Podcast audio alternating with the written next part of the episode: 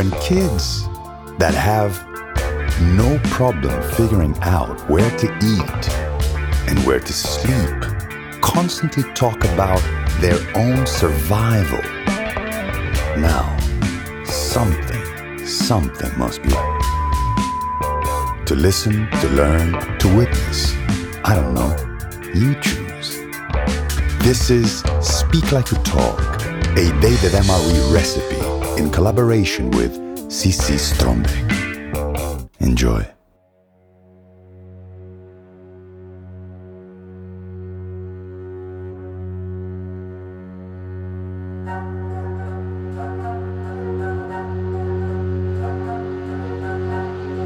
male or female or however you identify. I think everybody knows how it feels to feel vulnerable, and it could be anybody of that that looks at you in.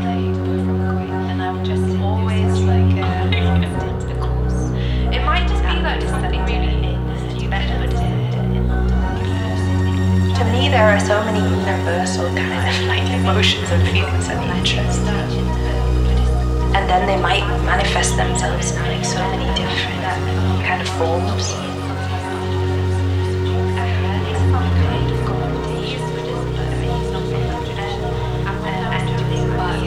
Funny, I'm like a really non-confrontational person. So the times that I like, obviously, like that confrontation with my colleague, that time that had a negative kind of effect.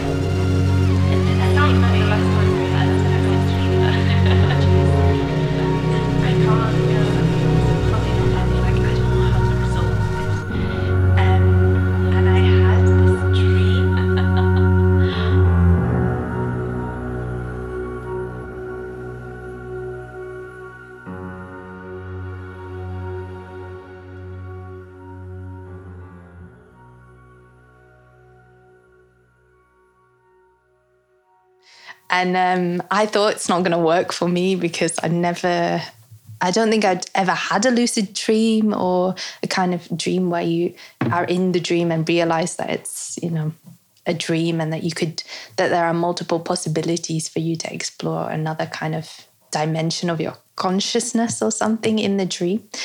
But I went home and I had this like really vivid dream that I put my hand in um, a sack of like grain or like beans, like dried beans or something, and that I really felt it.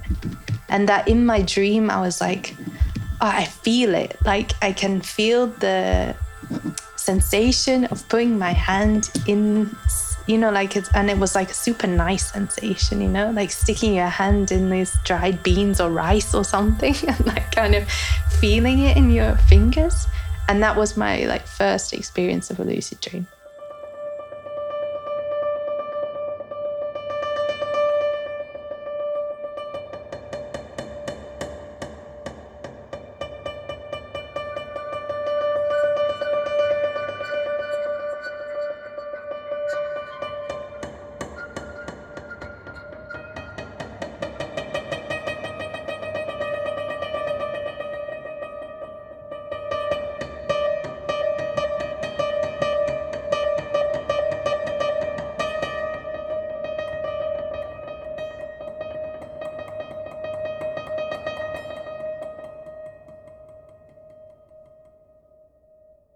Often I find that like it's me who and my not willingness to confront things that is kind of the thing that upsets me in those situations. Like I hold things very I'm the only one who came out of that confrontation, I think, feeling oh that was awful and negative and like horrible i feel like uh, some people don't hold it so much inside like i do but i think as i get older that i am better at dealing with confrontation. In a kind of way of like okay i'm not going to take it personally if there is a confrontation in my life with someone or that some issue needs to be confronted that that can also have a positive kind of outcome or reconciliation or be cathartic or something.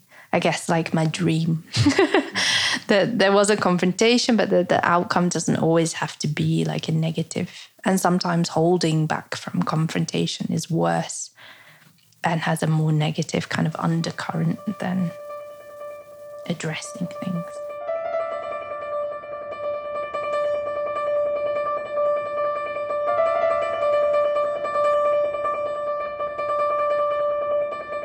If I have confrontations with my partner where my partner maybe confronts me, or even with my family, maybe where they confront you with something about yourself that you don't want? And then sometimes it's hard and it hurts a little bit, or you think, no, I'm not like that, or I don't do that. And then you have to kind of sit with it a little bit yourself, and then you see that that's a really important part of growing, maybe, as a person. So there's probably a lot of times over the last years that, um, yeah, my partner confronts me about, and me him, or obviously but you think you're always right in this circumstance, but you do this too, or you do that too. And it's important, I mean, it's an important part of growing, I think, to accept that and kind of let it go.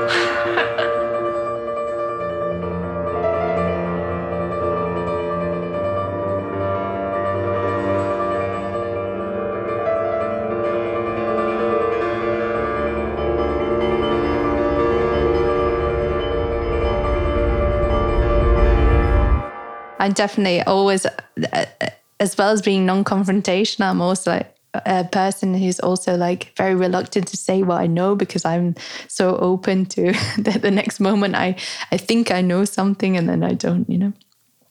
But I guess if you talk about your what you know about your experience and then in relation to um what yeah, your gender or, or all of these kind of things. I guess what do I know? I know that that yeah, I know that being a biologically um, female and looking female or whatever that means, because um, I don't believe that like yeah, my biological gender would necessarily have to define like the way I look or the way I present myself to the to the world. Um, but I guess I look like a, a, classical heterosexual female walking around who is also biologically female.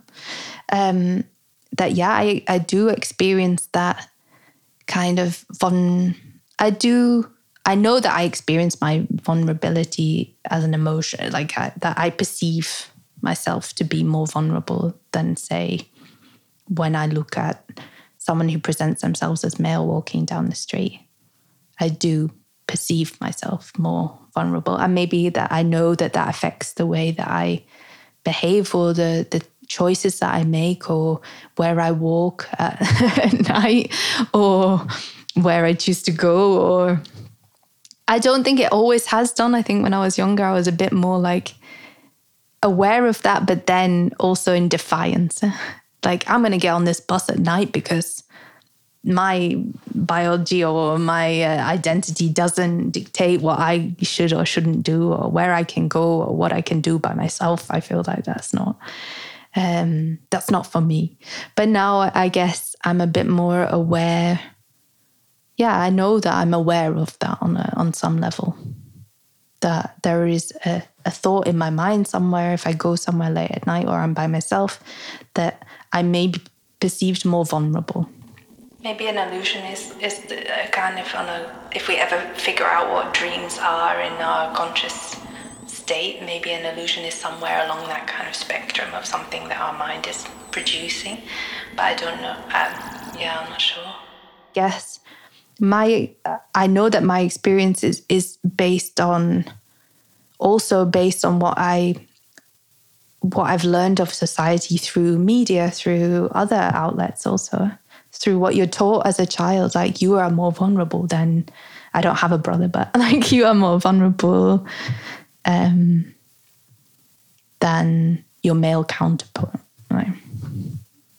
So maybe that's also learned, obviously, largely from what you pick up and that will be different, I guess, for for people of my generation than it would be for people of a different generation, or also maybe a different uh, background or ethnicity or a different uh, gender. Everybody learns things about their experience as well, I think, and picks up things, and they then that feeds into maybe your experience.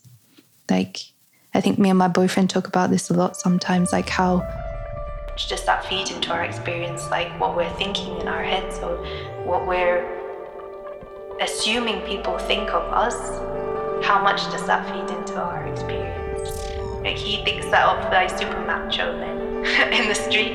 How much does, and I say always, how much of your experience in your head or your perception of how that guy who's bigger and, you know, looks at you makes you feel that there is a tension or that, that you know, there is something. Is it there? Is it not there? How much do I like learned experiences of what we think the truth is impacts our like actual experiences every day in life.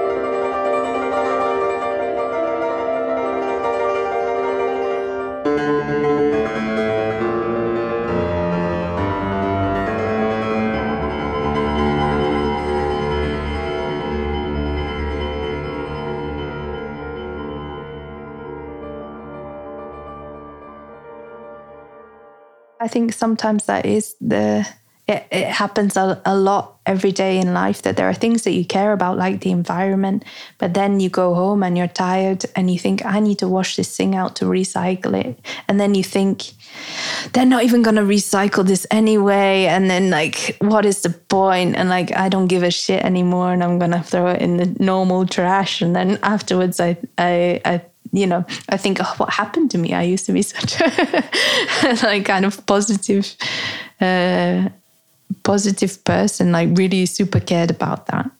Um, so I think it can happen on like a lot of different levels that you care about stuff, but that then your personal kind of like day or emotions getting get in the way. But one big thing, I'm not, I'm not sure.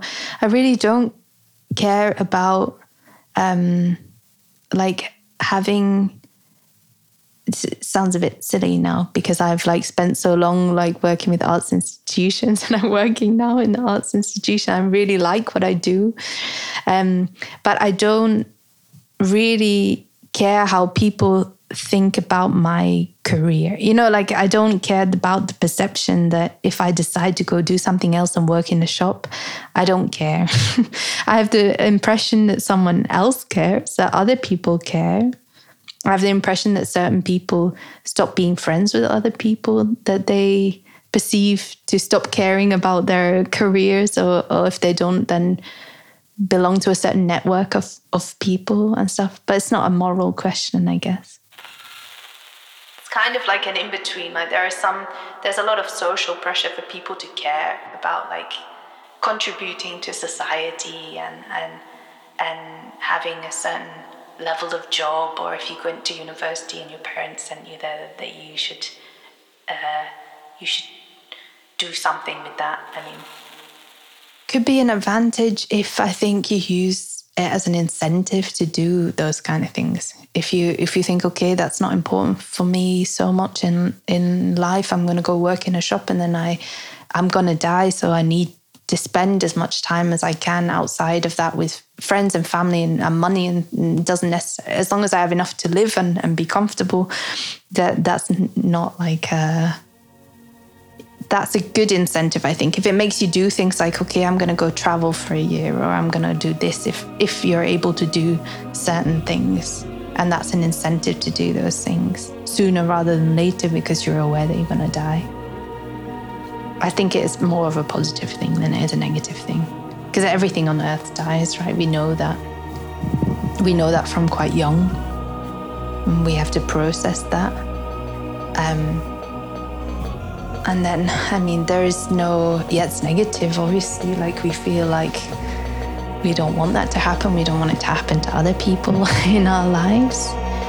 But I think it the positives that come out of that like if if you can use it in a positive way that's way bigger than the negative effect